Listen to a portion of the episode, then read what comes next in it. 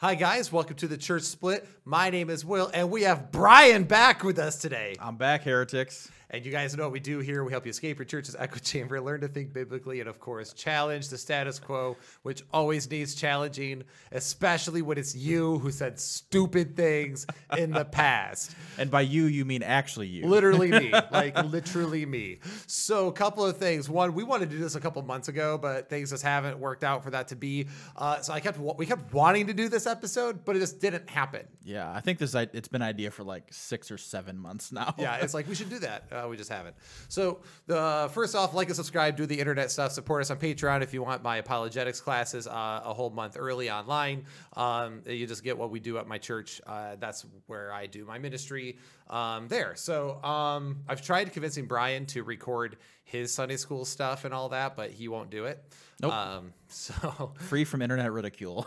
and also free from having to rebuttal yourself. exactly, true. So okay, I'll just pretend I was perfect theology in the past. like the I like all everywhere where Will gets it right, it was actually me corrected in my Sunday school the whole time. exactly. But it's a mystery of what I've been saying.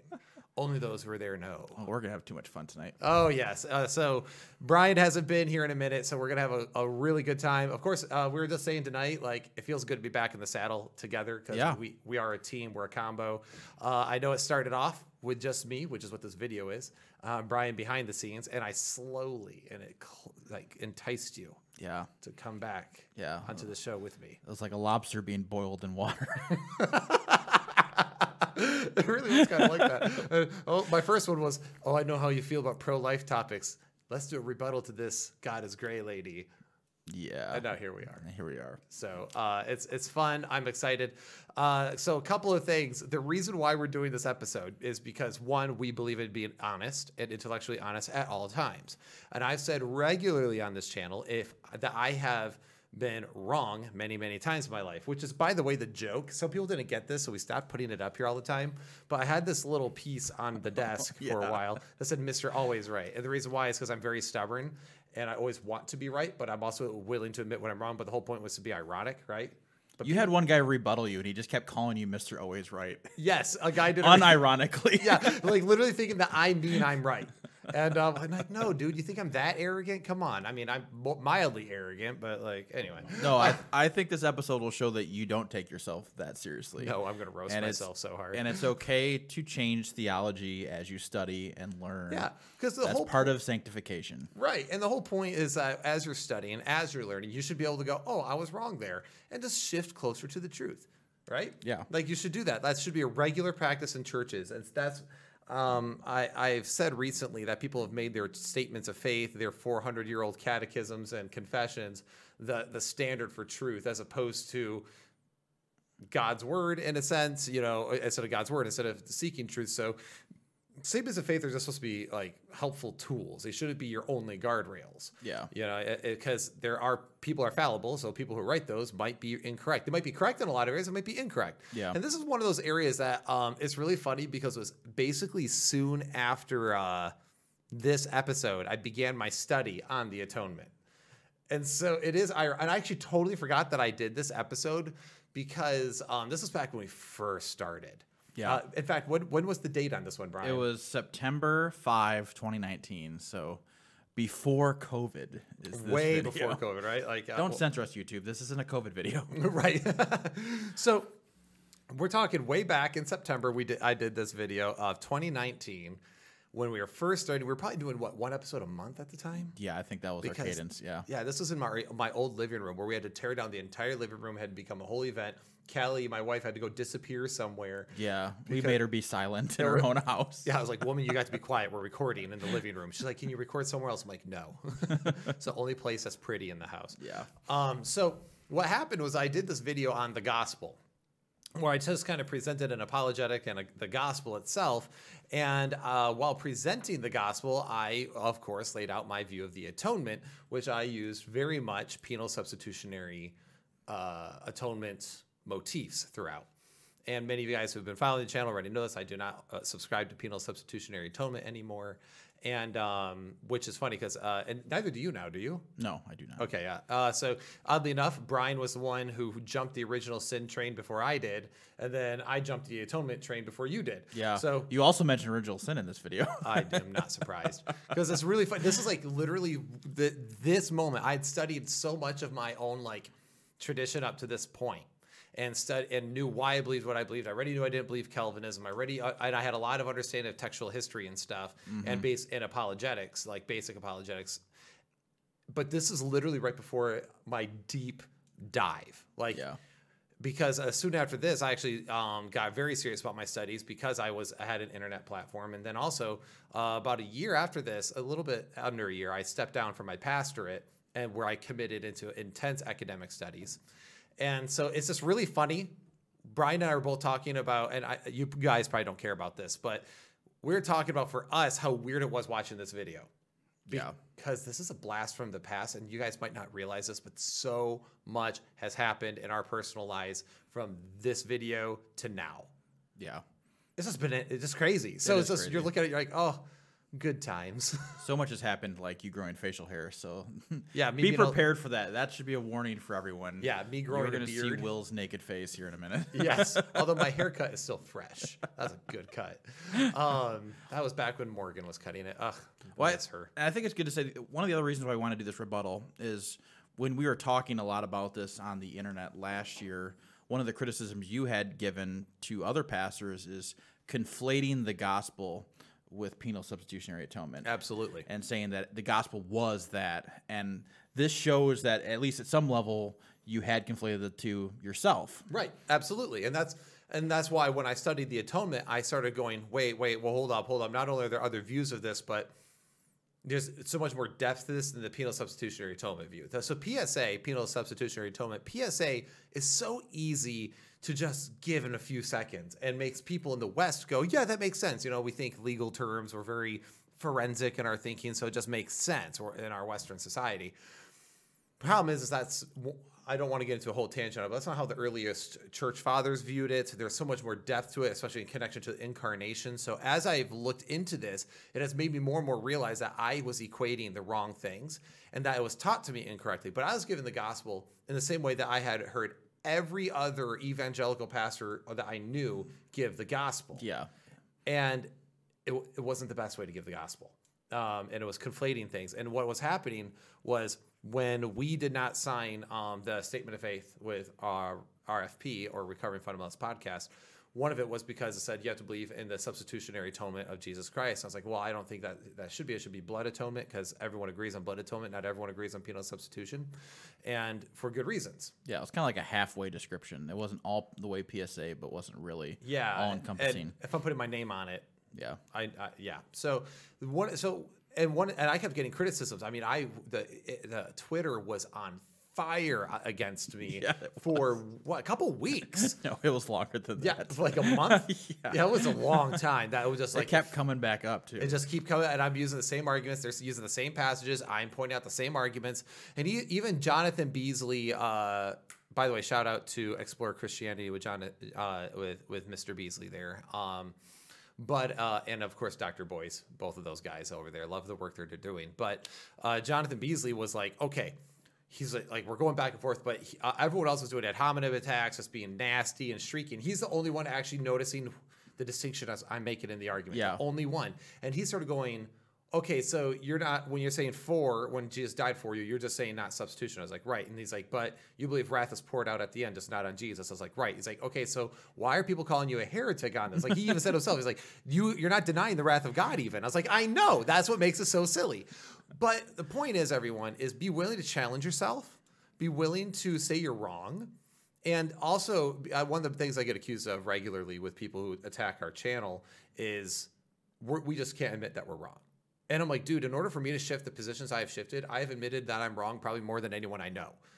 Uh, and when someone proves you wrong, you shouldn't fight back. You should say thank you because You now you're closer to the truth. And you didn't change your position on this because you just wanted to have a new position. Right. It was scripture that pushed you to change. Scripture, yeah, scripture, scripture and cultural history, like all those things, like impacted me where I started realizing that, oh, this just isn't accurate, and this is a bad way to understand it. I, I would almost say a very elementary understanding of it. Yeah. And uh, and that's not a knock on anyone else because as I say that, I, as you will see, bought it hook, line, and sinker as well. Yeah, and the history thing is it's not because you're like, okay, what is tradition tell me telling me to believe?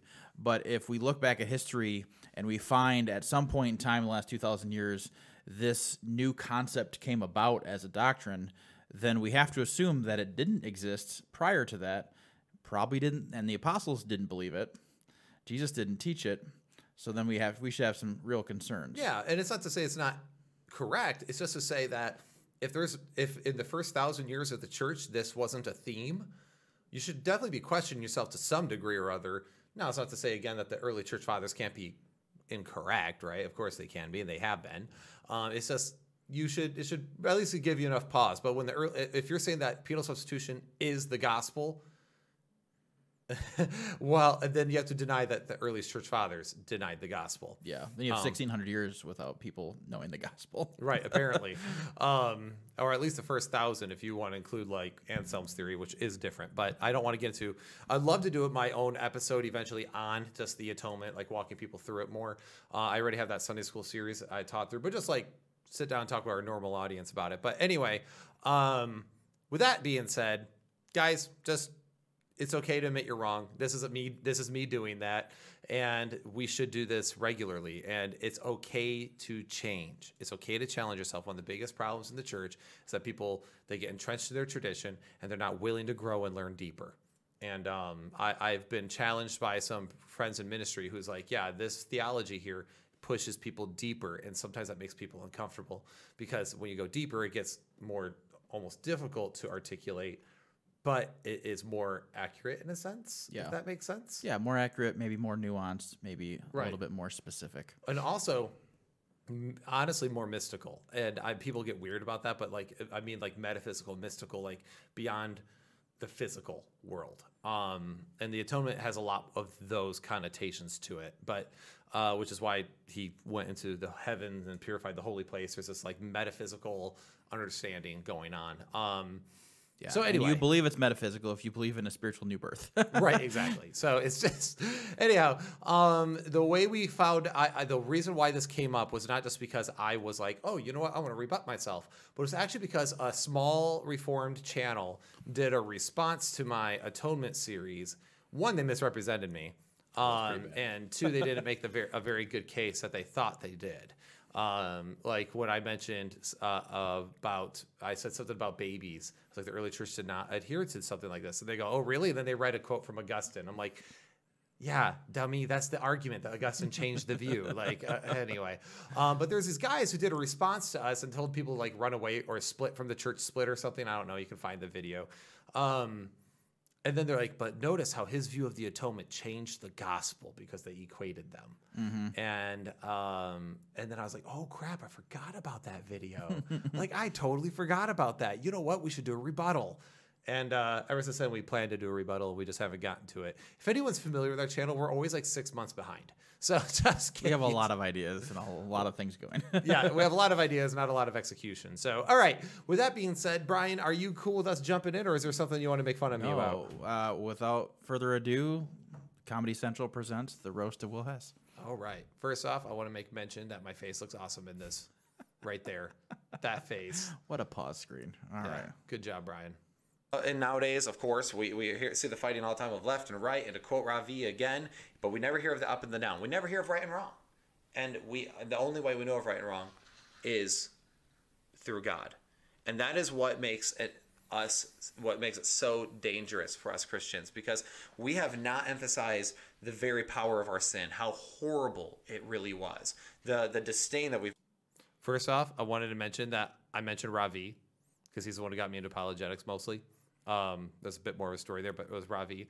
And man, some things don't age well.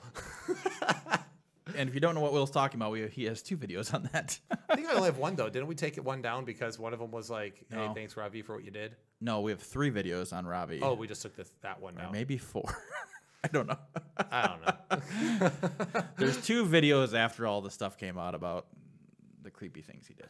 But yeah, so a couple things though about the Ravi. So of course, that's what got me into it.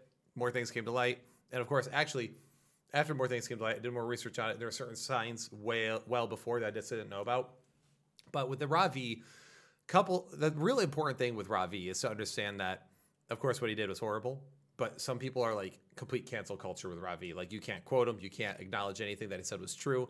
And if anyone knows me, I'm all about like separating people from ideas and also ideas from people in general. So if his ideas are right, it's okay to say he was right, but also to acknowledge where he was wrong.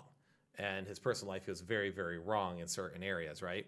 I don't want to speak entirely for his personal life because I don't know everything about him. But D- Dr. David Wood did a great episode on that a while back. So just check that out. I honestly cannot tell you how good of an episode that was. So Dr. David Wood, the Act 17 Apologetics, he talks about this whole thing with Ravi. He talks about how this sort of sin takes place in a ministry. One of the best episodes I've seen online. If I remember it this many years later, you know it was good. so um, anyway, that's that's that. And uh, although also, can we mention how my delivery has totally changed? It really has. like this is like me being all Mr. Pastor Will. Uh, like, okay, well, let me explain this. I'm kind of like trying to figure out the best way to articulate it, and now it's just I'm obnoxious and more pointed. I just You've just gotten like less mature over the years. yes, less mature. Wait, that's not how that's supposed to go.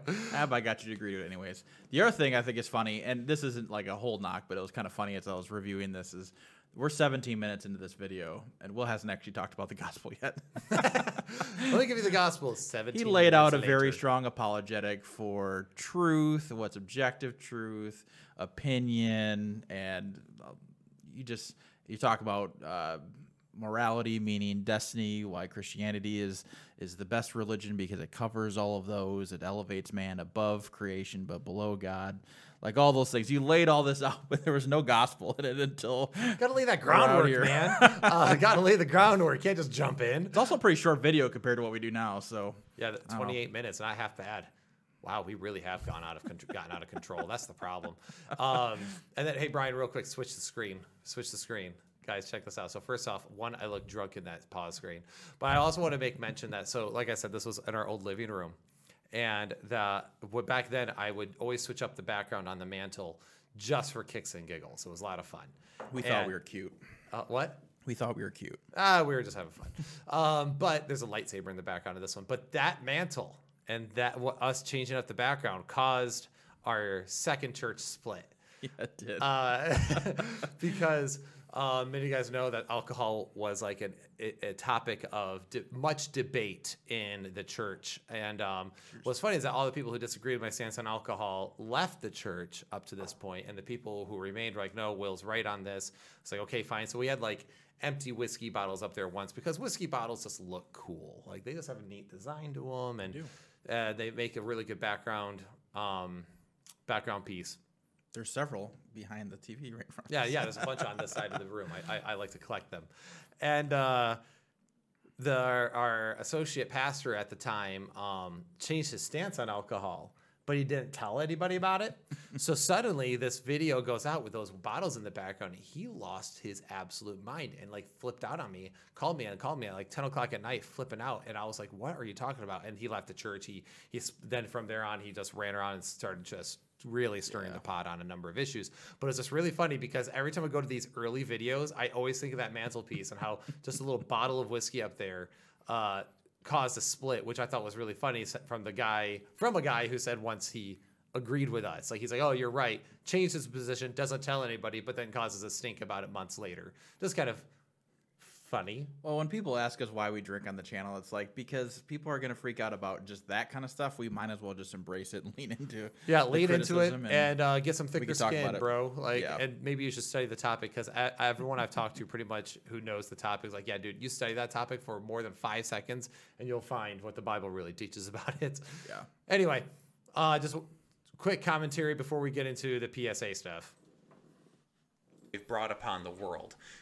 We have completely almost downplayed it. Like, yeah, you're, you know, you're a good person. You know, we're, you know, you, you know, we always say, well, why do bad things happen to good people? And we try to sit there and make out like everyone's good if, as long as they don't rape, kill, or steal. If you don't do those three things, or you're just polite, that somehow you're a good person. That's not true. Think about some of the innermost, darkest desires. Think of, think of those things, the horrible thing that you thought about somebody and you never told anyone. Think about those things. Think about yourself as a, as a child growing up and everything else. We are all desperately wicked, as the Bible says. Our heart is desperately wicked. Who can know it? The heart is deceitful because we have called that which is good evil and evil good. And we fight the sinful flesh because mankind's original sin, we fell and claimed our own autonomy and said, God, we know better than you. And because of this, that'll preach. Because of this fall, we have condemned ourselves to hell. And that is the thing. He talks about hell more than he talked about heaven in the New Testament because sin has to be punished. Hell was created to punish sinners and all sin. All sin had to be separated and punished. Why? Because he's a good judge. If you, if, uh, whenever a ju- when someone gets clearly off after committing murder, we we call them that was a terrible judge. I can't believe they do that. In fact, we see some awful things happen today. The justice system being messed up, and we claim bad judges. So a good judge brings judgment, proper judgment, which means if he is holy, perfect, and righteous, and think about how perfect and holy you have to be, he cannot even be in the presence of sin. Because sin, he is just, he is good, and he is just. So therefore, he has to punish sin. That's a good spot to stop. yeah, Will. Well, got original sin in there. A little bit of hell. Now we're talking. Yeah, actually, I'm not sure if it's true that God, Jesus Christ, talked about hell now more than heaven. I'm really not sure because that's including some hell language that I don't even subscribe to anymore. See, this was gonna be Gosh, fun. this guy's such an idiot.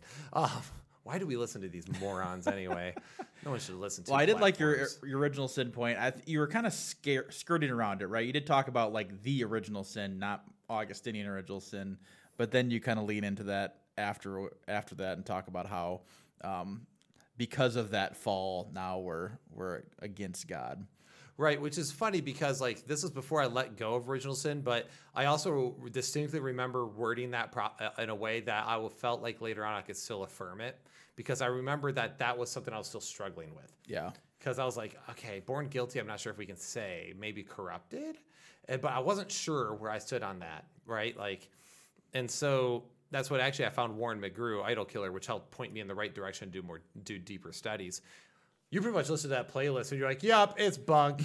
uh, you listen to the Idol Killer playlist and you like you text me almost. The, I think it was like the same day or the day after. Like, "Yep, original sin's bunk." I was like, "Whoa, that was fast."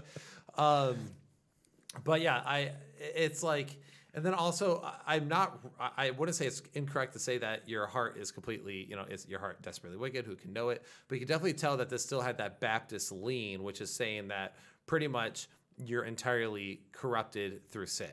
Like that was my view. Now I'm not saying that the heart's not desperately wicked because it is. We have inmost desires that are evil. We have inmost desires that are um, that are very I don't know what's the right word corrupted Yeah. and against God. yeah Pro Satan. rebellious. So we have these, uh, we have that in us, but also there is the Yetzer uh, Hatov, which is a good desire. So we see that as well. And so I think sometimes, um, now for this gospel presentation, the point was to set up sin in order to present the solution to sin, right? So of course you're going to emphasize the sin part more so which you still firm. Which I still affirm. yeah, I'm not saying I'm, I'm not saying that mankind's good.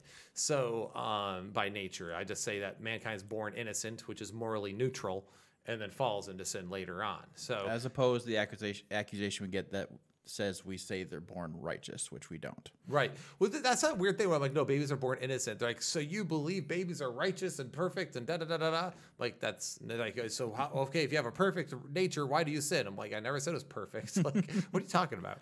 Um, so anyway, What you're saying is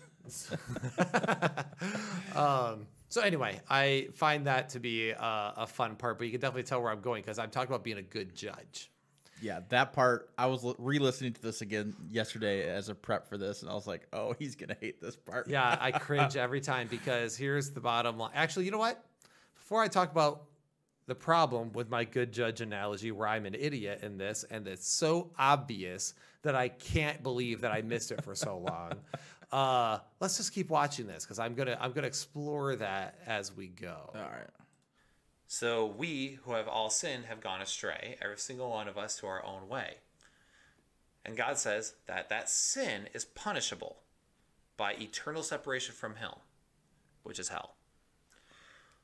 So here's the thing. We've, yeah, of course, this deserves. It could almost go through a whole series of videos talk about this. But we've talked about the human condition. We are wicked. We're evil. Yes, you have some good in you because God's law is written upon your heart. But that good is completely corrupted by your sin. And one sin is all it took to make mankind fall and the world to fall back into chaos. One sin. We've taken a brief moment to look at this condition. We are sinners and we're broken and we're all alone, and without God, there's no meaning. We desire autonomy, but without God, we have uselessness in our lives. One without meaning and one with nothing but the mundane to live by. Just repeating the same old thing until from start to finish until you die. And the truth is, with that sinful nature, despite all of that, now here's the thing. It was Satan who betrayed God, and Satan who tempted man, but man who chose to sin. But God still loved his creation because remember, he said it was good. And we are uniquely created in his image. In fact, we are so unique, it says that we will judge the angels. And it says that they basically that we're around for the angels learning, which is kind of crazy because we always think of these angel, uh, angels as higher ascended beings, which yes, they are heavenly beings, but we play a thing in there too. And the truth is that despite all these failures, though, that God orchestrated a plan. Through his foreknowledge, he orchestrated a plan. Romans 1:16 says this, "For I am not ashamed of the gospel, for it is the power of God for salvation to what? Anyone who believes, to the Jew first and also to the Greek." Romans 10:9 says this, "But if you confess with your mouth that Jesus is Lord and believe in your heart that God raised him from the dead, you will be saved." For with the heart one believes and is justified, and with the mouth one confesses and is saved. For the scripture says, Everyone who believes in him will not be put to shame. There is no distinction between Jew and Greek, for the same Lord is Lord of all, bestowing his riches on all who call on him. For everyone who calls on the name of the Lord will be saved. Jesus Christ is, was the Son of God. He came, and the Word became flesh. And he became sin who knew no sin. He took the punishment for us. So that on the cross, he said, Eli, Eli, lama sabachthani. My God, my God, why have you forsaken me? He took your sin and put it on himself, and he said, I want to take their punishment because I love them. And then he said the words, Forgive them, for they know not what they do. He is re- he has done everything he can without completely hijacking your will to bring you to him. Do you want to address that? Uh, Will's experiencing physical pain and revulsion of his his own self. this guy is such a moron. What was wrong? He was just a boy. He didn't know. I mean, you also did say some things that were very true in there, and I mean, amen it- on Romans ten quote. so- You can, you could tell that by my presentation there that by the way because I was like that sinful nature of man it took one sin to make uh, sin fall into chaos which is true. But also I was like we've already talked about the human condition that we are evil and wicked and sinners. And I'm like ah I probably could have because I again like original sin was something I was like mm, with at the time? So I remember picking as neutral. But it's like I probably even word would word that differently now. Like we chose the human condition is is that we choose to fall into sin. I probably would have said that and become wicked, and I would have used that terminology now. But whatever, hindsight's twenty twenty. um, and then, uh, also by the way, can we just admit that you can tell we were podcasting at a budget at the time because I was the cheapest mic on planet Earth, and holy cow, does it make a difference? It's not good. Recording out of a tin can, baby. It's actually a pretty. That was actually a pretty nice mic for the price, though. Uh, but it's funny because there was a few parts I could tell Callie was working in the kitchen in this. I'm not sure if you heard her in yeah, the background. A little bit of a yeah. It picked up everything in the house. That's so funny. But anyway, so then I said, He who knew no sin became sin for us. I was like, He took on the sin of man. If anyone follows the channel for any long, we know the fact that we both deny that ch- sin is transferable. Jesus did not become sin by taking on the sins of man. When we say that he bore our transgressions, uh, fun fact for you if you look in Matthew, um, when Christ did healing, Matthew pointed to Isaiah 53 and said, "And through by this he bore our um, he bore our suffering." So when it's saying bore, it wasn't saying that he transferred it to him, right? When he was healing. It was instead he lifted up their burdens. He bore it with them. So when it says he bore our transgressions with him, it's the same concept of he went alongside us, picked us up uh, on, on the way, and he bore that and he took that upon himself, not in a transferring way, but in a I'm going to lift you up and take the burden with you kind of way. Um, so people complete, and that's actually, if you look at the Hebrew, it's like literally what that means. It means like to basically to bear, to lift up. Um, so I find that funny. So sin transference is not what that means. So of course, when people go, what is that Second Corinthians quote then? When he who became sin, he who knew no sin became sin for us. Well, I just read a quote from Martin Luther yesterday. Actually, Oh. can I read that real quick? Yeah, do it. Just Um, I decided to include it's it. It's more on- cringy than everything you said in this. it is video. more cringy and we got to balance that out you know what i mean um, so this is what martin luther said regarding that passage he says this and this and this saw all the prophets that christ was to be of all men the greatest robber murderer adulterer thief profaner blasphemer etc than whom none greater ever was ever in the world for now he bears not his own person. Now he is not the Son of God, born of a virgin, but is a sinner who has and bear who has and bears the sin of Paul, who was a blasphemer, a persecutor, a violent, of Peter, who denied Christ, of David, who is an adulterer, and on and on he goes. He says that in this moment he was no longer the Son of God, he is now a sinner. And if you guys don't realize the problem with that, that the Son of God is now a sinner, Yep. There goes That- the whole atonement. that is that is heresy. Yeah. There is no other word, for it. That is heresy. That's blasphemy itself. To say that the God man, the God in the flesh committed sin. It's like so this idea that he became sin who knew no sin isn't saying that he actually became sin. As you study this, if anyone studies this, the word for sin and sin offering in the Greek is the exact same word. The exact same word. So that's why Bill Mounce and others have said he became, he who knew no sin became a sin offering. And if anyone knows anything about what sin offering was, it wasn't uh, an appeasement of an angry deity. The sin offering is actually abysmally translated. And Dr. Heiser points this out that it means. that it means like a purging offering, a purification offering. Because of your sin, you have contaminated the holy space of God, like it kind of aerosolizes and like contaminates, and that it purifies it. It's a completely different view. It's not even like this is so uh, factually incorrect. I, I, I cringe when I hear it. It's not. Even, Yeah. So I, I was just a boy. I didn't know no better. So, and then I also wanted to make sure I mentioned this because I don't know how much I talk about the perfect judge analogy th- in the rest of this video. no, that's as much as you talk about it. Okay. So I've made this the the case that many people who affirm PSA makes that God is a perfect judge and therefore he must punish sin perfectly. So you as a sinner, he has to punish. Mankind, he has to punish for sin.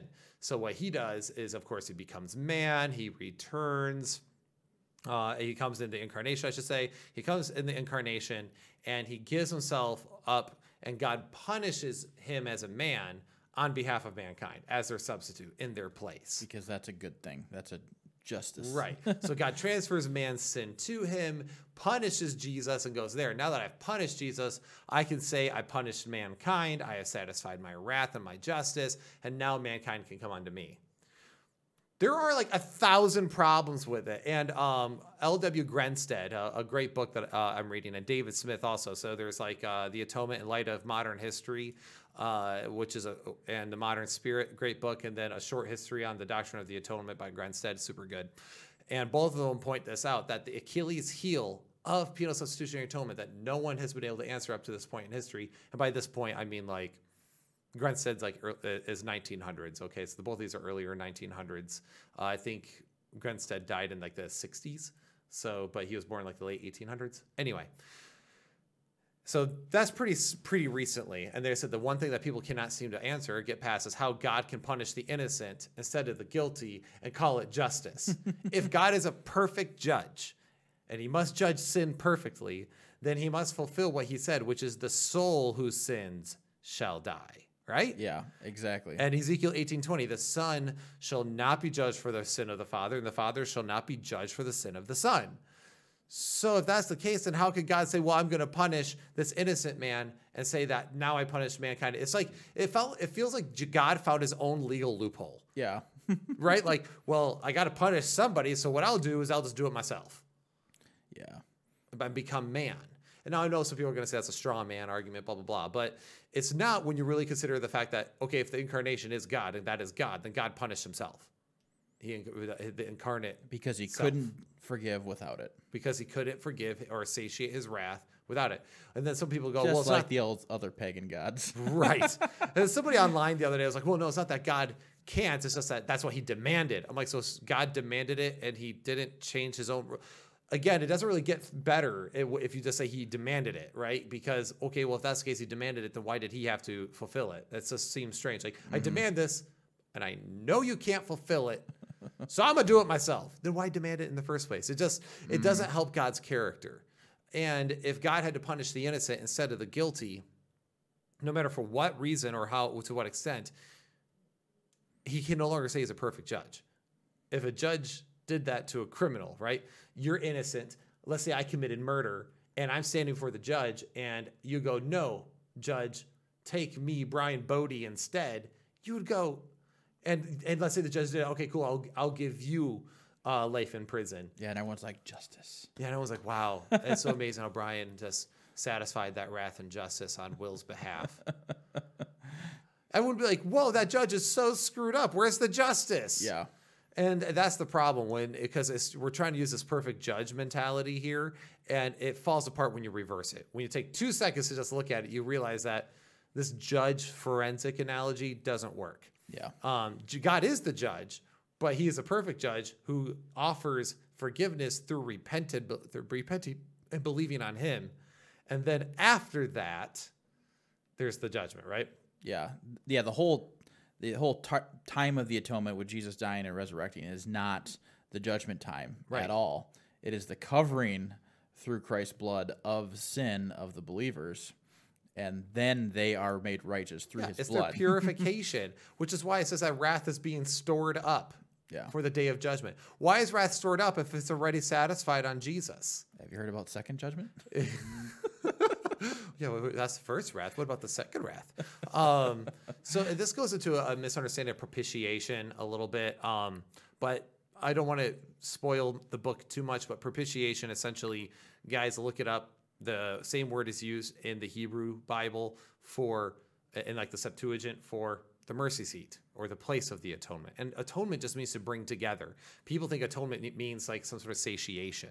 That's not what it means. It just means to bring back together. Well, just because you bring back together, Matthew 18 tells us that just because you're bringing something together doesn't mean that you get to demand satisfaction. Actually, that's what he told the unforgiving servant was wrong because he didn't freely forgive. So, um, and that he demanded uh, satiation. So, anyway, uh, I don't want to get too far into that. I don't want to do spoilers for for the project I'm working on because I kind of want to publish it before I start talking about it all the time. Now, do you want to address the last part you said there? Was which I don't remember what the I said. The quote from Jesus on the cross that said, "My God, my God."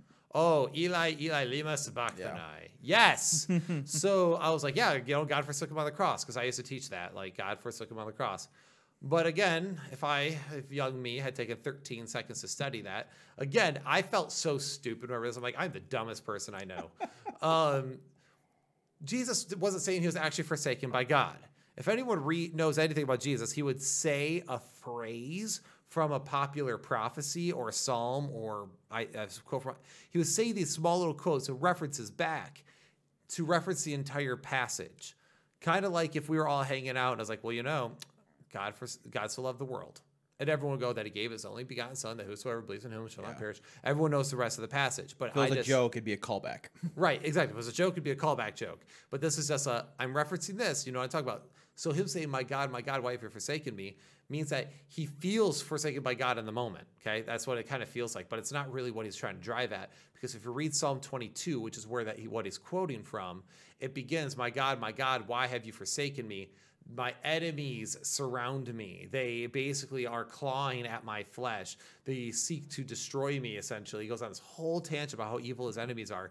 However, However, he affirms the fact that God delivers him, that God saves him from his enemies, and that God is the true Savior and God forever and ever, which is exactly what he's pointing to. He's saying that this is a messianic moment. This is the moment where I am surrounded by my enemies. It appears as God for, has forsaken me, but in the end, God is actually with me the entire time and is going to bring me back in the last days and be the true Savior of his people. It's a callback. It's it's referencing the entire passage. wait, this isn't the Trinity being torn apart. It's not the Trinity being torn apart for you and for me. It's not what Martin Luther said, which is that he became uh, the chief of murderers and adulterers. None of that. It's just saying that he feels forsaken by God, or at least, or I should say, it appears like he's forsaken by God in the moment, and just to later on be saved by God. So it's just, ah, like I said, this is like right before I started studying that.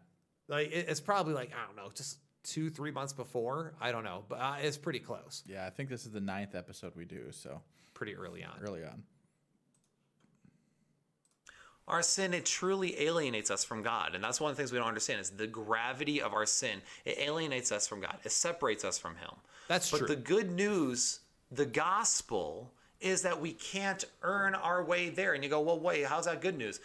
Because we have sinned. That one, you, you know, one good deed does not redeem a man of a lifetime of wickedness. Pirates of the Our Caribbean. human heart is corrupt and broken. but here's the thing God loves us beyond all other things. And he reached out to mankind. And this is the gospel. His spirit will change you. And it says that anyone who believes on him will, will be saved. And this is more than just uh yeah, I yeah, I know God exists. And that's the problem. Is I think many people are going to miss uh, heaven by about 12 inches there because it's a mental thing. They go, "Yeah, I mentally, I intellectually understand God. I intellectually say, yeah, the, the yeah, those things happened." but it's more than that it's a faith in your heart. It is a it's a change which is why romans 12 2 says this do not be conformed to the this world but be transformed by the renewal of your mind that by testing you may discern what is the will of god what is good and acceptable and perfect. And then mark 1.15 he says and saying the time is fulfilled and the kingdom of god is at hand repent and believe in the gospel you need to be transformed by the renewal of your mind. You want to see actual change in your life? You want to actually be in fellowship with God and with the divine? Then it requires a repentance and a belief. Repenting means to turn away from, and that means that no, it doesn't mean oh God I'm sorry, and then you continue to just not care. There's a lot of Christians out there who claim the name of God yet live as filthy, rotten sinners. The whole point here is to repent and believe. Now, you're not going to be perfect. Paul says that we are going to fight with the flesh daily, and you know what? Sometimes we're probably going to mess things up. But the point is that we ought to be turning away from our sin, being transformed by the renewal of our mind with a pure belief in God and belief and faith in His ways and His precepts. And going, okay, you know what, God, you are the authority. It is not my autonomy. I don't get to dictate it. You have dictated the rules, and I'm going to follow your ways. And you'll find that when you do that, you'll not regret it. It is truly a life-changing moment. This is why how you see those people who are addicted to drugs and all these horrible, this horrible life beforehand, you know, in and out of prison maybe and all these things. That's how you see them completely turn around and get their life on track for God. They're completely different people. Maybe you know someone like that. I know a lot of people like that. It's because the true power of redemption through faith in Jesus Christ can get you there. And it is what will get you. It's the only thing that will get you there. There's only one salvation. There's only one faith and one spirit.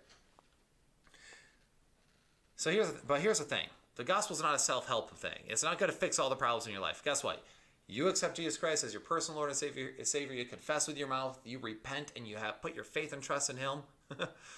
you do all those things. Guess what? You're going to wake up tomorrow, and a lot of those problems are still going to exist. But you won't be alone, and you'll have God, and you will be redeemed. You will have burdens. Yeah, you'll have trials. You'll have difficulties. You will have a lot of these things. And some people might even hate you for your newfound faith. You might even have to reject some of your friends because you have to change your lifestyle. But you'll have meaning. You will have, and you will have the redemptive power of God. And most importantly, you will have salvation in Jesus Christ through the power of the Holy Spirit, which will indwell you. And you won't regret it. Let me tell you, you won't regret it. I can per- speak from personal experience here. You won't regret it.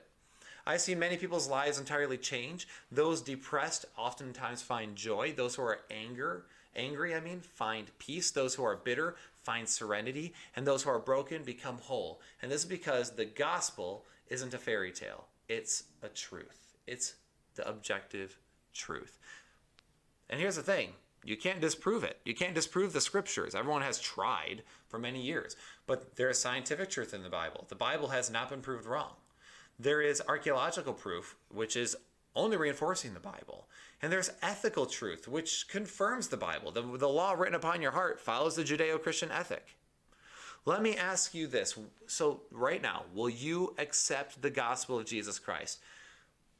Christian, this message is also not mundane. This is not something that should be so repeated, repeated that you go, yeah, okay, you know, John 3.16, for God so loved the world that he gave his only begotten son, blah, blah, blah, believes on him, everlasting life.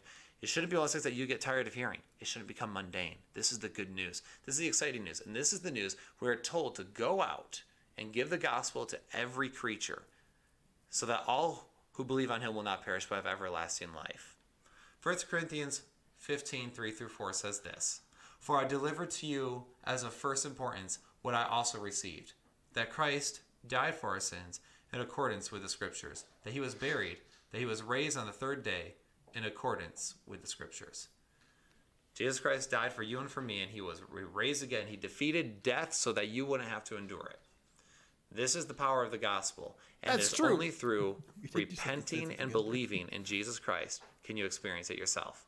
So if you've been wondering uh, why is life mundane? Why is life meaningless? Why why is there no why does it feel like there is no purpose in my life? It's because you are trying to claim your own autonomy and you're not realizing the sinfulness that you have within you and that that sinfulness is what condemns you to hell. You're re- you're turning and so I ask you to turn away from that and repent and believe in Jesus Christ and follow him, follow his precepts, follow his law and love one another as we as he first loved us. Love the Lord your God with all your heart, soul, and mind. Love your neighbor as yourself. Pursue the things of God with through faith, and you will not regret it. This has been the Church Split. My name is Will, and uh, like and comment below. And if you ha- if anyone has any questions about the gospel, I'd be lo- I'd love and be honored to talk with you about it. Oh wow, I forgot about our whitewashed out screen. Oh yeah, that was the old logo, the old white one. Wow, what happened? so the rest of the God, uh, he defeated death. That was true. Yeah, I was like, hey, Christus Victor. yeah, there it is. There's that. Because that's actually kind of what he gets as like, okay, no, no, no. He died for your sins in the sense that uh, as a hero dies for his, for his people. Not in a way that like God had to punish him, but like I'm succumbing to death. Why? So I can resurrect and defeat it for you and then promise you a resurrection, which is why Jesus Christ is the first fruits of that resurrection and more will come later.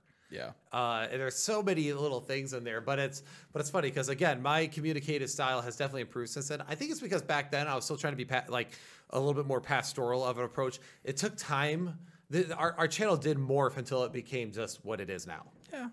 We were bouncing off the rails a little bit, trying to find the Yeah, like the what's right our what's the vibe do we want to have? Like th- this was kind of like, well, this is wants to be just kind of a sit down chat with Pastor Will. Yeah. And then over time it turned into uh, you know, more more and more what it is now, I suppose, which is more like almost like a talk show, a theology talk Yeah. show.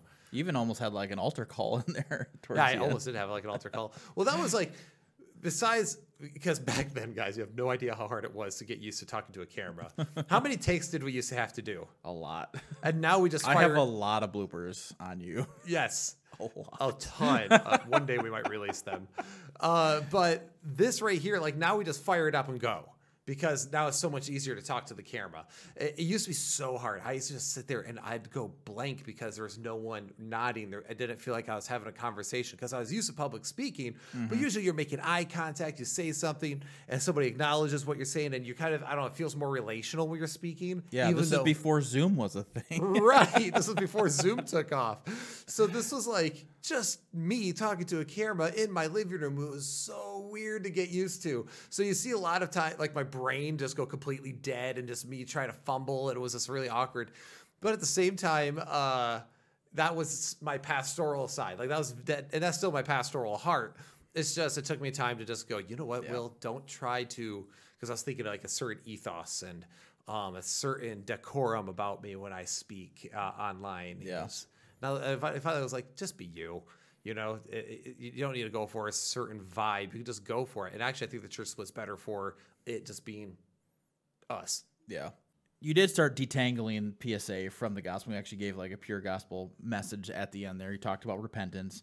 You talked about that you can't work your way into salvation after you've sinned. So there's a lot of good stuff there at the end. I was like, yep, that's right. Yep, that's right. Yep. The thing is, I noticed that when I rewatched this was I really did have those ideas together. And once you actually realize that your atonement theory is not the gospel, it's just the mechanic that brought about the gospel. Yeah. It really does start making itself more clear. The gospel ha- is what it always has been, which is exactly what Christ said it was. Repent for the kingdom of God is at hand. The good news is that the kingdom of God is at hand. The good news is that you have salvation through Christ. That's the good news. Mm-hmm. And that he did accomplished all of it for you on your behalf.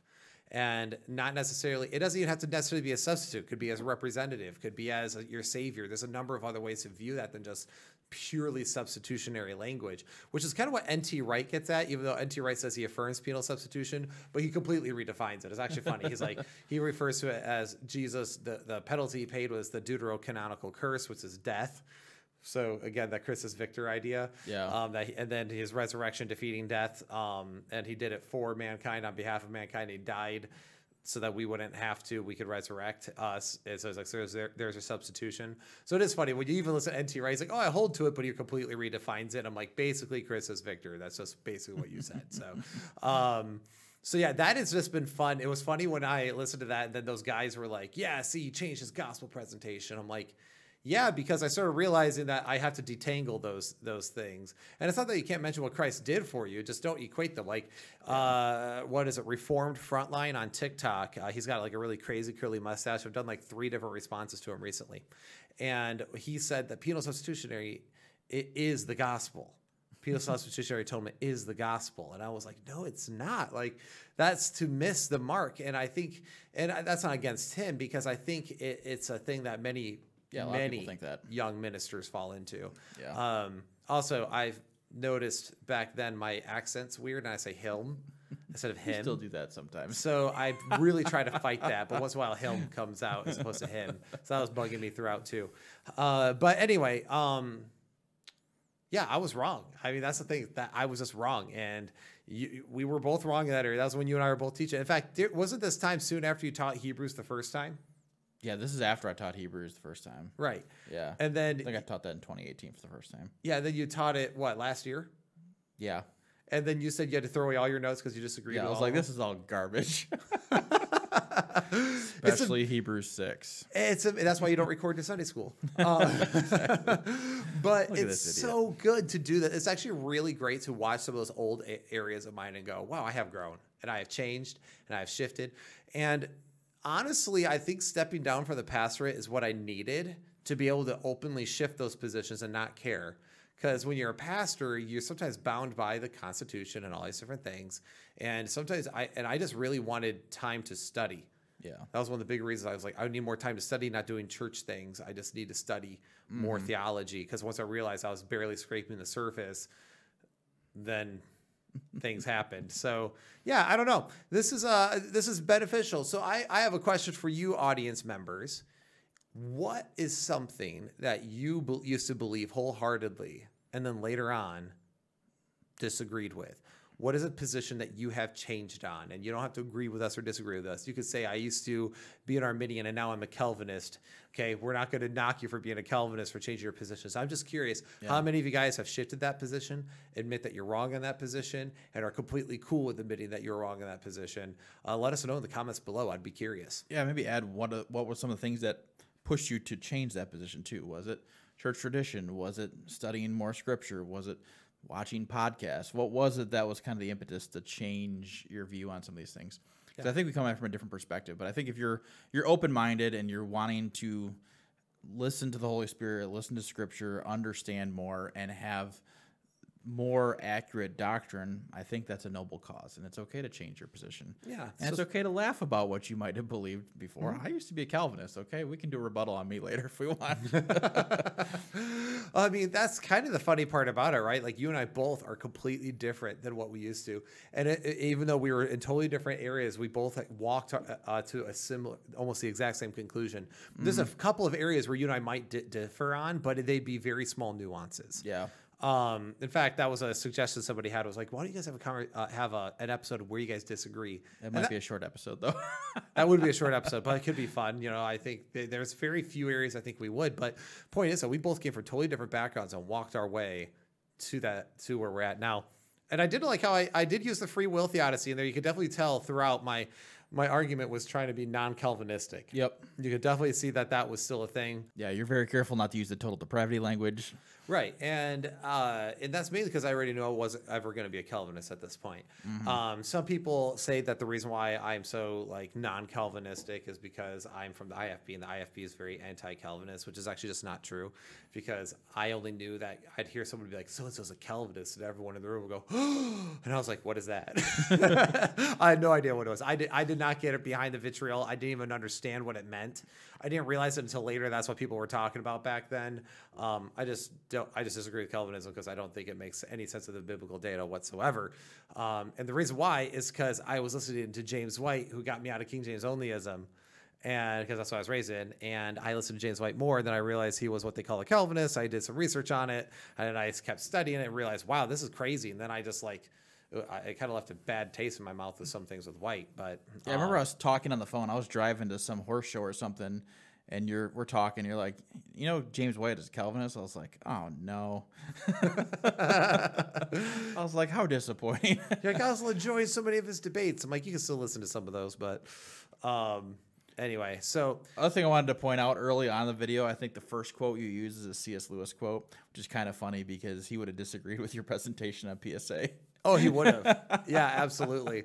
There's there's a lot of things that C.S. Lewis. Uh, the church is not nowadays. It's funny because everyone loves C.S. Lewis, but they don't know his theology very well. Yeah. If you actually understood his theology, he would. A lot of Protestants and evangelicals would not like him. Yeah. Uh, but he actually he's fantastic. I love C.S. Lewis, and I think C.S. Lewis was mostly correct on pretty much everything.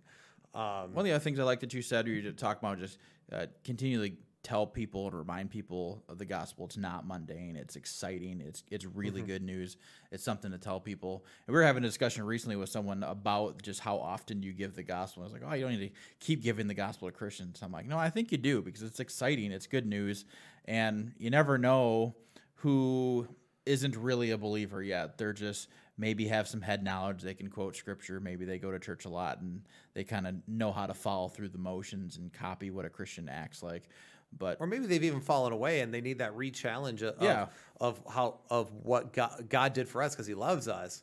If Christ did that for you, sometimes that could be a moral, uh, like back to the moral theory of the atonement. That could be a moral draw to bring people back to Him because they're reminded Yeah. of His love. So, anyway, uh, I don't want to get too sidetracked on all that, but the gospel should not become mundane. It should be something we're excited about. We should be happy to talk about what Christ did and His work for us. These things are should be things that we enjoy and love to do and remind one another of. So, um, yeah. But uh, bottom line is, Will was wrong. Uh, and he was dumb. He didn't see the very obvious, glaring problem with penal substitutionary atonement. Dude, right when I read that the first time I read it, my jaw hit the floor, and I instantly was like, "Yep, I gotta, re- I gotta understand this better because I'm clearly missing something." yeah, yeah, that was fun. But you also did say a lot of good things in this video too, so it wasn't. All Yeah, We'll after leave all it up so you guys can laugh at the whole thing later. After all my stuttering and mumbling, I finally got through it. So, uh, all right. Well, anyway, guys, the gospel should not be mundane. It should be something that's exciting. Um, it's okay to admit you're wrong. Please let us know in areas that you thought you were wrong down below. And if you like this channel, go ahead and like and subscribe, share it with a friend, and uh, support us on Patreon. So, anyway, take care, everyone, and God bless.